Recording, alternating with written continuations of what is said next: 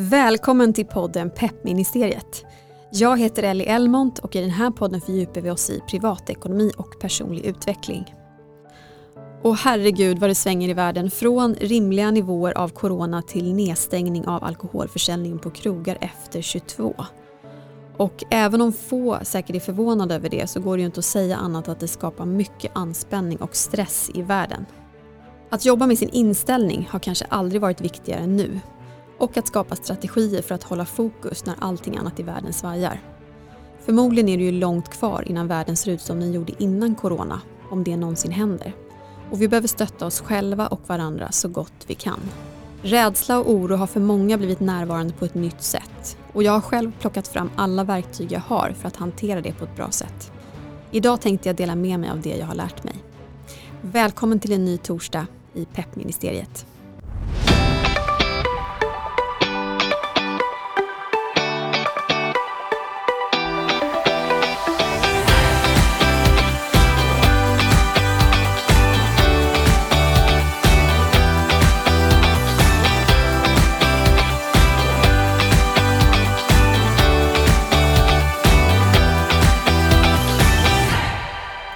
Hörni, det här är faktiskt säsongens sista avsnitt.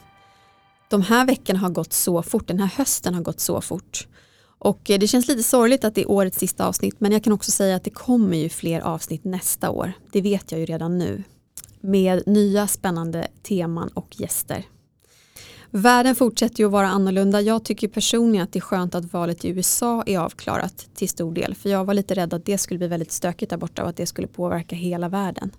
Men trots det så fortsätter ju corona att sätta oss på prov nu när det har kommit nya restriktioner. Det var ju ganska väntat att det skulle bli en ökning i höst och jag tror att det kommer dröja innan det här är överspelat. Men det gör ju inte att det blir mindre stökigt när det kommer nya restriktioner och när fler drabbas av allt det som den här pandemin ställer till med. Och på ett personligt plan så kan jag ju säga att stress är mitt mellannamn just nu. Vi jonglerar ju en renovering och en inskolning och framförallt logistiken i att dessutom bo inneboende och långt utanför stan. Och nu har det ju kommit till en punkt där jag kan skratta åt hur vårt liv ser ut men eh, det sliter ju ändå. Och jag la ut ett inlägg på Instagram för eh, vad är det, två veckor sedan där jag berättade om de här känslostormarna som drabbar mig nu för tiden lite då och då. Jag kan ju börja gråta av att se en hemlös på stan eller av att se en hundvalp som ser lite ynklig ut. Och min känslighet den ökade i samma veva som jag fick barn men eh, sista månaden så har det spets på och blivit mycket, mycket mer till en grad som gör att det blir jobbigt eftersom det tar väldigt mycket energi. Men jag fick så många fina kommentarer och meddelanden med tips och teorier och berättelser att jag, ja, jag grät ihjäl mig såklart för det är ju typ det jag gör. Men det var så fint att höra om andra som har upplevt samma sak. Och jag fick ju dessutom tips om böcker och konton på Instagram och strategier och så som gör att det kan bli lättare. Jag är så tacksam för det. Och jag tog också telefonsamtal med universumkvinnan Jessica. Och hon satt ju givetvis som vanligt huvudet på spiken på det sjukaste sättet. Eh, och sen så gav hon mig ett gäng övningar som jag nu gör regelbundet. Så att redan nu efter bara två veckor så kan jag säga att jag är faktiskt på en enklare plats. Det börjar kännas lite mer hanterbart. Sen ska jag säga att mellan de här starka gråtkänslorna som jag upplevde också kände väldig glädje. Och så har det varit hela den här hösten fast det har varit rörigt. För jag älskar mitt jobb och jag har väldigt kul ihop med Louis nu. Han är ju snart ett och ett halvt. Eh, eh, vi har väldigt kul när vi hänger. Eh, och jag och Kalle har ändå ett bra teamwork i det här kaoset.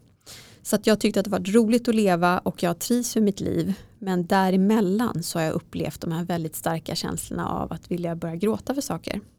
Men som sagt, jag har hittat bra verktyg för att hantera det. Så vem vet, det kanske blir ett eget poddavsnitt nästa år. Hur man hanterar starka känslor med smarta övningar. Eh, den som lever får se. Och för övrigt så är ju min kurs igång nu. Och eh, oj vad det är kul. Jag älskar att hålla kurs. Och vilket gäng som är med. Det är faktiskt bara kvinnor kan jag berätta. Och det var inte ens meningen att det skulle bli så. Men det är faktiskt bara kvinnor. Och jag inser ju när jag gör den här kursen hur mycket jag älskar att få guida och följa andra människor på deras resa och att få dela med mig av strategier som förhoppningsvis är till nytta för någon. Eh, så att, att ha den här kursen har verkligen varit en energikick och ger mig jättemycket kraft trots att det är ytterligare en grej som jag ska klämma in i mitt schema. Men det känns inte alls som, någon, som en börda utan det känns bara som någonting som ger, vilket är jättekul. Och att guida och tipsa det tänkte jag försöka göra även här i podden idag. Och utifrån att världen prövas lite extra just nu så tänkte jag att vi skulle prata om rädsla, om inställning och om hur vi hittar kraft att röra oss framåt trots att det är väldigt osäkert för många just nu. För egen del så har det ju blivit extra tydligt hur viktigt det är att jobba med min egen inställning när saker och ting är kämpigt. Vår inställning är ju faktiskt det enda vi kan kontrollera och det enda som gör att vi faktiskt kan surfa på vågen istället för att hamna under den. Och tidigare i år så läste jag en bok som heter Allt går att lösa. Den är skriven av Marie Forleo. Summan av den boken det handlar om att välja tankesättet allt går att lösa. Att om vi tittar på alla utmaningar med det perspektivet så öppnar vi upp för en kraft som är mycket starkare än vi tror är möjligt. För vi lever ju alla med blockeringar som hindrar oss på olika sätt. Och att hitta de blockeringarna och att jobba bort dem, det är ju svårt, slitigt och det tar framförallt väldigt mycket tid. Och det jag insåg med den här boken, det var att om vi byter ut arbetet med var och en av de här blockeringarna vi har och istället använder den här sägningen allt går att lösa så hanterar vi alla blockeringarna på samma gång. Och om vi gör det till ett mantra som vi upprepar regelbundet så lär vi hjärnan att det här är vår utgångspunkt. Och då spelar våra tidigare blockeringar plötsligt mindre roll. Och jag har själv anammat det här och kan säga att det har fungerat ganska bra. Även om jag ibland tappar fotfästet och så får jag börja om. Som till exempel när man har tappat bort sin bilnyckel och har ett barn som har tappat bort en sko någonstans på stan och sen har en golvleverans som väntar utanför dörren till ens renoveringsobjekt som ligger ungefär 20 minuter bort med bil. Då kan man känna att man inte riktigt kan använda det där. Men det funkar väldigt, väldigt bra på alla andra tillfällen.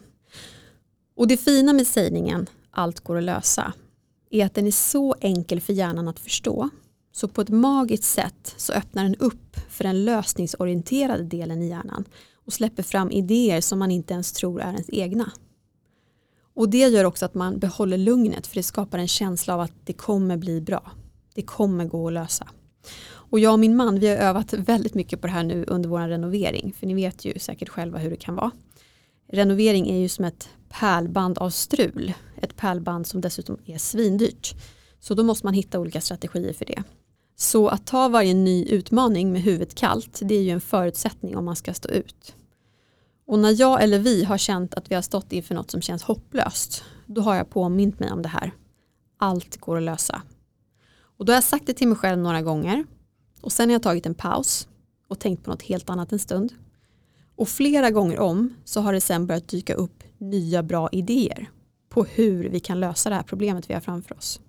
Och det har gjort att jag efter några timmar har känt mig helt oövervinnelig för att allting ändå blir ganska bra. Och varje gång som det här fungerar så blir hjärnan mer och mer inställd på att sägningen allt går att lösa är en signal för att just hitta lösningar. Dessutom så tror jag ju på det här mer och mer för varje gång. Vilket gör att allt motstånd som jag kanske i början har haft till att det ska vara så lätt som att bara säga det här. Det börjar ju successivt att släppa. Så jag fortsätter använda det här och ser fram emot att se vad som händer om ett halvår eller ett år. För jag menar om det funkar så här bra under den påfrestningen som jag lever i just nu så borde det kunna framkalla mirakel i en vanlig värld. Och det som oftast får oss att känna hopplöshet det är ju rädsla. När vi blir rädda så låser vi oss och så kommer vi inte framåt. Och kanske är det någonting som många upplever just nu. För förutsättningar runt oss de förändras ju hela tiden och det skapar i regel rädsla. Så hur hanterar vi rädsla? Det första skulle jag säga är att inte bli rädd för själva rädslan. För rädsla är ju inte där för att skada oss egentligen utan rädslan är där för att skicka oss en signal om någonting. Den vill berätta något för oss som kan vara till hjälp. Och rädslan är ju en del av vårt kartsystem som visar vägen vi ska ta i livet. Men betyder det att vi ska undvika allt som gör oss rädda? Nej, såklart inte. Snarare ska vi utforska rädslan för att se vilken typ av rädsla det är som vi känner. Det finns ju en typ av rädsla som jag brukar säga sätter sig i magen. Och den kommer ju när vi blir rädda för att det till exempel har hänt någon nära någonting. Eller om vi får ett negativt besked om vår framtid. Och det är ju en rädsla som grundar sig i oro och maktlöshet som liksom blir som en klump. Det är ofta att vi hamnar i en situation som vi inte känner att vi kan hantera och som kommer få tråkiga konsekvenser i vårt liv. Och det kan också vara en känsla av att något inte står rätt till det som vi kanske kan kalla för intuition. Du vet att man hamnar i någonting eller träffar någon person eller så och så känner man bara i magen att så här, det här känns inte bra, någonting är fel. Det är ju en typ av rädsla. Men sen finns det ju också rädsla som signalerar att vi är på väg utanför vår komfortzon. Alltså att det egentligen inte är något som är farligt för oss men att vi är på väg utanför det vi är trygga med. Och den rädslan brukar jag säga att den sitter lite högre upp, i alla fall för mig. Den sitter inte i magen utan den sitter liksom mer i bröstkorgen. Som till exempel när man ska upp på en scen och prata inför jättemycket folk. Och så sätter det sig lite som ett tryck över bröstet. Och den rädslan, den berättar ju bara att vi håller på att göra någonting som vi inte är helt trygga med, men som kan utveckla oss. Det vill säga rädslan säger fortsätt att göra det du gör för det kommer att ta dig framåt. Så steg ett när vi upplever rädsla det är att sortera vilken rädsla som är vilken. Att inte utgå ifrån att rädsla är någonting dåligt. Och när vi lever i en tid där omgivningen bidrar till att skapa rädsla, eller i alla fall oro, till exempel när vi har en pandemi som är svår att förstå och vi inte vet vad som ska hända, då är det ju så lätt att rädsla spiller över på nästan allt annat i vårt liv, utan att vi förstår vilken typ av rädsla det är vi känner i olika situationer. Därför tror jag att det är sunt att medvetet öva på att hålla isär.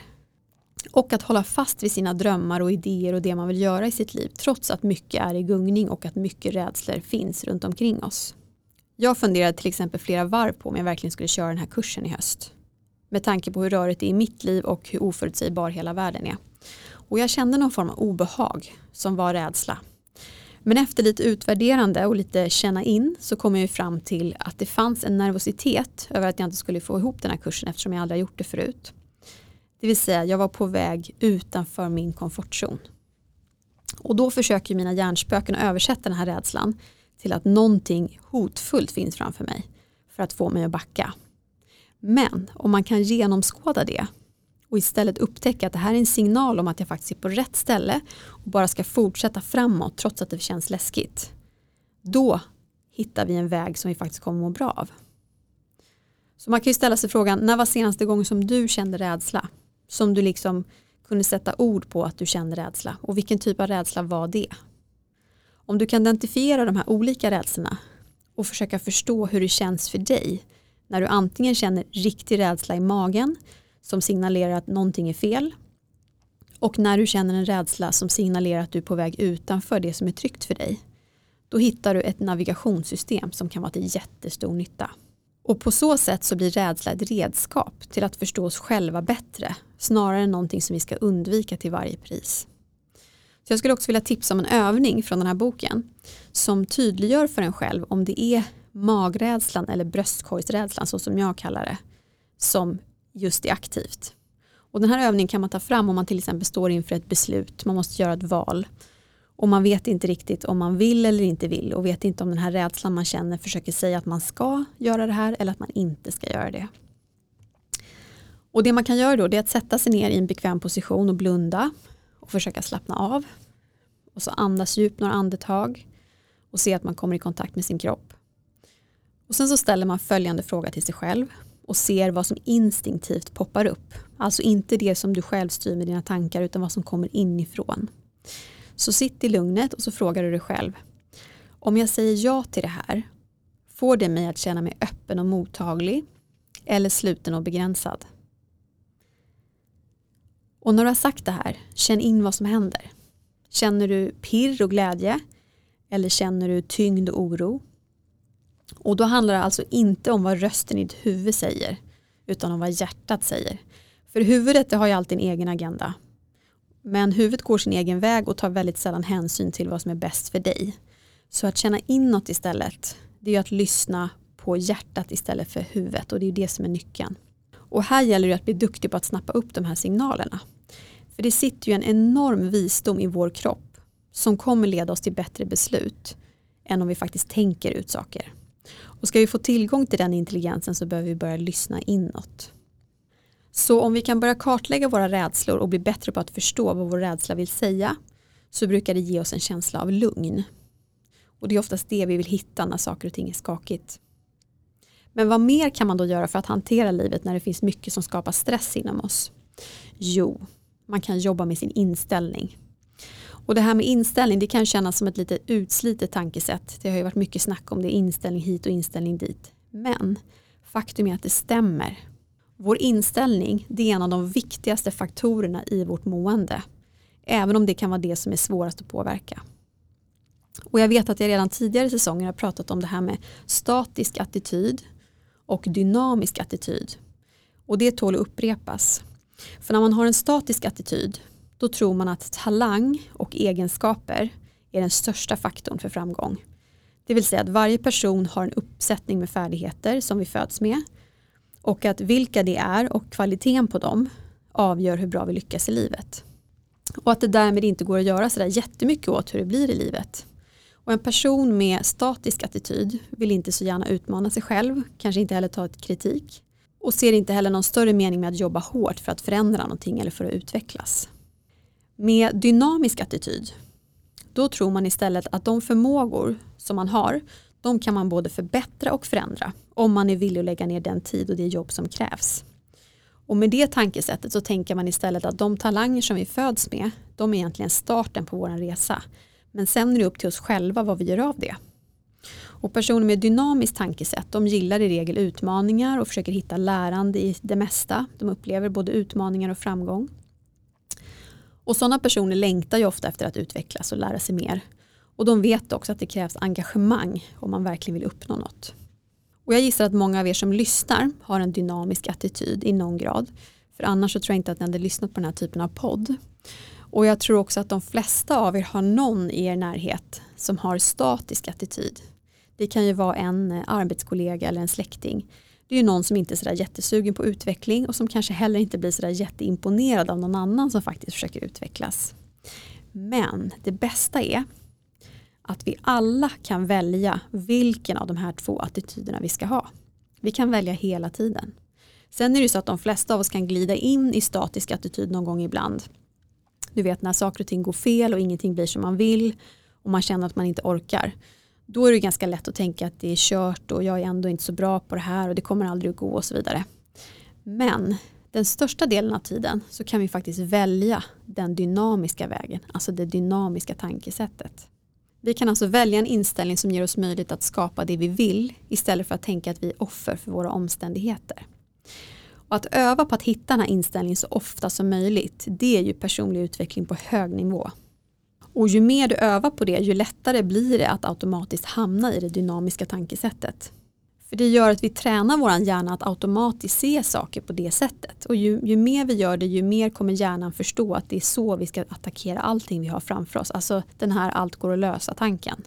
Och när man tittar på studier så ser man hur olika resultat vi får i våra liv enbart beroende på vilken inställning vi väljer. Är inte det ganska fantastiskt?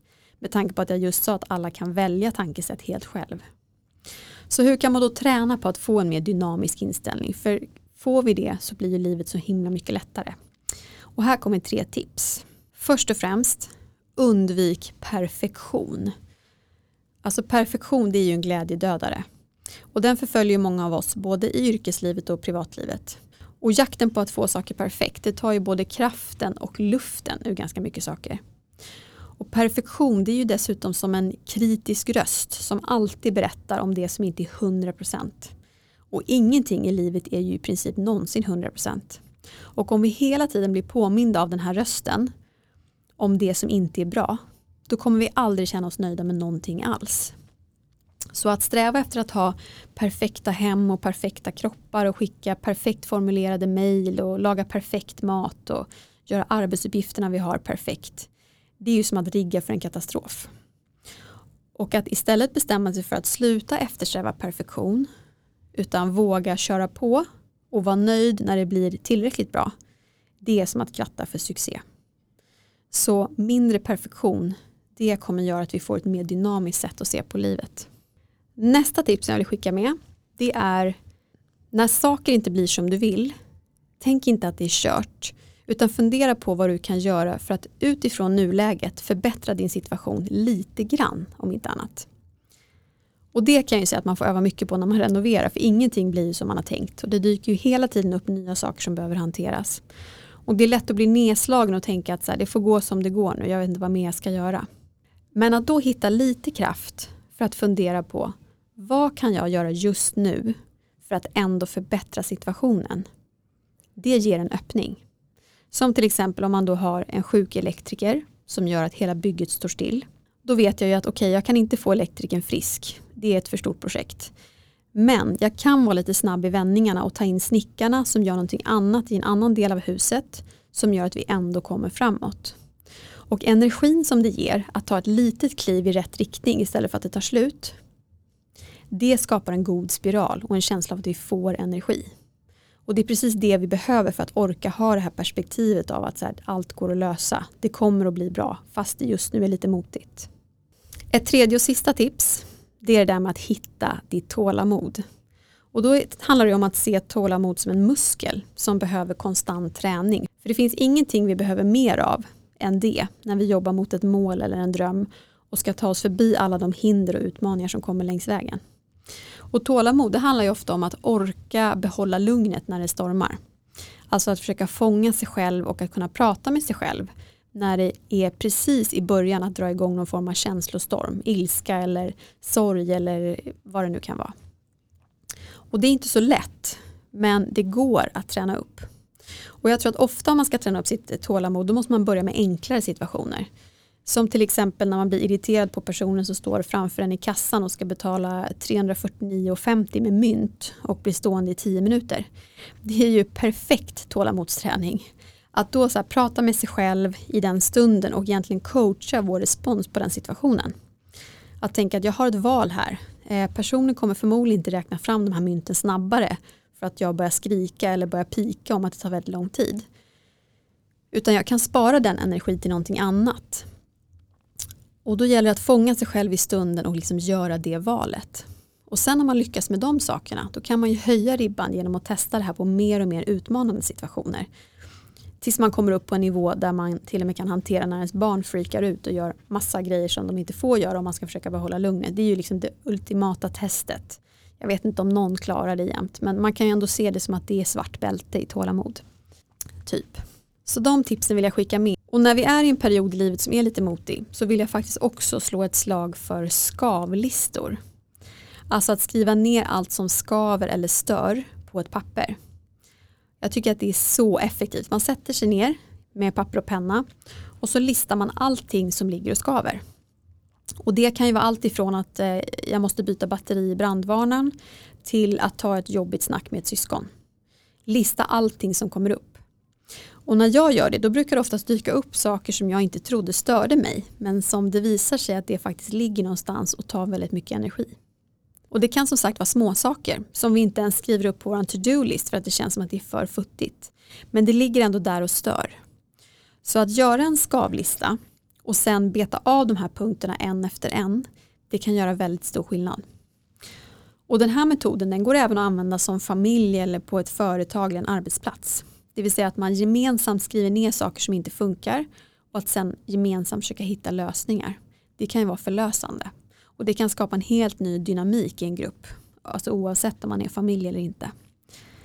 Och det fina med skavlistor det är att det hjälper dig att fokusera på det du kan kontrollera. Och det tror jag är en annan nyckel till att må bättre. Speciellt i konstiga tider. För mycket runt omkring oss det kan vi inte styra över. Och därför borde vi inte heller lägga någon kraft på det. Men det finns alltid några saker som vi kan kontrollera. Och det är där vi ska jobba. Att välja det fokuset det gör också att vi känner att vi har makt över i alla fall några delar av våra liv. Medan om vi istället fokuserar på det vi inte kan kontrollera så känner vi maktlöshet och det dränerar oss ju på energi. Och när vi hittar saker som vi kan kontrollera och som vi vill sätta tänderna i då kan vi också börja fråga oss själva vilka färdigheter behöver jag lära mig för att kunna göra det här så bra som möjligt? Jag tänker att jag ska ge ett exempel ett ganska egentligen menlöst exempel men bara för att förklara min poäng. Om man tänker så här, tänk att du har bokat en vandringstur i fjällen och två dagar innan du ska åka så ser du i väderprognosen att det ska regna hela resan. Det är ju ganska deppigt. Och det första alternativet då det är ju att bli förbannad och irriterad och så ringa alla vänner och berätta hur värdelöst det är att du ska åka på en regnresa. Men vädret är ju det bästa exemplet på saker som du inte kan kontrollera. Så det är ju ganska bortkastad energi. Även om det givetvis är helt okej att vara besviken. Det är ju en del av det. Men det du däremot kan kontrollera det är ju hur du förbereder dig på en tur i fjällen i regn. Och då är ett sånt här perfekt tillfälle att fråga sig själv vilka färdigheter behöver jag lära mig för att den här resan ändå ska bli så bra som möjligt? För din första tanke det kanske var att vara lite sur och bara packa in ditt gamla regnställ och några stövlar. Men istället kan du med den här frågan få en insikt om att du behöver lära dig lite mer om hur man rustar sig för den här typen av resa. Så du kanske börjar googla loss och sen så kanske du till och med tar dig tid att åka till en butik som säljer vandringsgrejer och faktiskt prata med personalen där. Hur ska man förbereda sig och rusta sig om man ska vara i fjällen i regn? Och plötsligt så får du lära dig massa nya saker om hur man planerar och om hur man klär sig för regn i fjällen. I värsta fall så blir du också 3000 kronor fattigare men det hör inte hit. Eh, poängen är att du då lägger din energi på att göra det absolut bästa av situationen. Och förmodligen får en mycket trevligare resa än om du hade varit förbannad i två dygn och sen surt packat ner ditt regnställ från 2004. Du fokuserar alltså på det du kan kontrollera och lägger minimalt med energi på det du inte kan kontrollera. Och precis den strategin kan vi använda på allt möjligt. Att fråga oss själva, ett, Vad i den här situationen kan jag kontrollera? Och två, Vad behöver jag lära mig mer om för att göra det här så bra som möjligt? Kapisch? Det är inte svårare än så. Och för egen del, utifrån det liv jag lever just nu, så behöver jag vara noga med var jag hittar min inspiration. Om jag ska lyssna på en låt till exempel så får det inte vara en för deppig låt. Och om jag ska titta på en film, fast jag typ inte minns när det hände sist, men då ska det vara något som uppmuntrar mig. Jag orkar inte se saker som kräver något eller tar energi för det, det blir för mycket. Och det kan ju behöva vara ett aktivt val om man är i en period där man tycker att det är lite motigt. Att faktiskt inte låta hjärnan välja en deppig låt bara för att man är deppig. För ibland kan jag faktiskt uppleva att när vi inte är i toppform så söker vi oss till saker som matchar den energin. Alltså saker som inte heller kickar oss till att bli i toppform. Som om vi vill bekräfta den här känslan som vi har och lite vältra oss i den. Och när jag pratade med universumkvinnan om det så sa hon att jag förmodligen är extra känslig för sorgliga saker just nu. För att min hjärna tar alla tillfällen den får för att agera ut den stress som jag har som inte får utlopp. Och det lät ju väldigt klokt. Och då finns ju såklart alternativet att sätta mig ner och gråta i två dygn och hoppas att tårarna ska vara slut. Men jag tror inte riktigt på den strategin. Utan det handlar ju snarare om att jag behöver ju dela med den stressen som jag har genom att använda olika verktyg. Alltså att ta tag i saker från grunden istället för att skjuta det under mattan. Och att sedan skärma bort saker som berör mig för djupt, som jag inte behöver ta in. Alltså att inte vältra mig i sorgliga filmer eller liksom jobbiga saker som triggar igång saker. Så det är min strategi nu. Att helt enkelt försöka lätta på trycket, vilket ju automatiskt kommer hända när vi kommer till ro i huset och när Louis är igång i förskolan och så. Och sen parallellt med det så kör jag lite hardcore meditation varje dag och försöker skapa en miljö runt omkring mig som är snäll och varm och helt enkelt undvika saker som kommer åt mig för djupt och gör mig upprörd eller ledsen. Och med det receptet så kan det inte bli något annat än en riktigt god jul. Eller vad tror ni? Och med det sagt så är det ju faktiskt första advent på söndag. Hur snabbt har inte den här hösten gått? Helt otroligt. Och det här avsnittet det är faktiskt sista för säsongen. Men som sagt det kommer en ny säsong nästa år, det kan jag lova redan nu. Så jag ska ta december till att fokusera på kursen som är igång och till att komma på plats i vårt nya hem och till att börja klura på vad jag ska prata om i peppministeriet efter nyår. Och då vill jag återigen uppmuntra till att om du har tips eller önskemål på teman som du skulle vilja att jag tog upp eller på gäster som du tycker att jag borde bjuda hit så hör gärna av dig. Jag blir jätteglad för det. Och eh, jag vill tacka alla er som har lyssnat i höst och till er som har hört av er med pepp och berättelser om vad ni har haft för nytta av podden och varför ni lyssnar på podden. Jag blir ju så glad för varje kommentar och för varje meddelande. Det är ju ni som ger mig energi att sitta här varje vecka i studion och banda ett nytt avsnitt. Så tack, tack för det. Det är jättefint. Och nu hoppas jag att ni alla tar hand om er och tar hand om varandra. Det är det bästa vi kan göra i de här tiderna. Och jag tror ju fortfarande att det kommer komma något bra ur allt det här. Även om det är svårt att se nu och även om det kommer ta tid. Så låt oss ta de sista veckorna på året och skapa sammanhang och miljöer som inspirerar oss och som får oss att må bra. Om det så är att läsa en spännande bok eller att inreda vårt sovrum enligt Lenas alla gyllene idéer. Och så får vi passa på att glädjas åt allt fint som händer. Som att det till exempel blåser goda vindar i det där stora landet på andra sidan havet.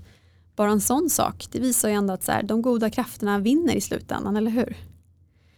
Så jag får tacka för i höst, tacka för den här säsongen och önska er en fortsatt fin vecka och ett härligt avslut på det här året. Ta hand om er så hörs vi snart igen. Hej då!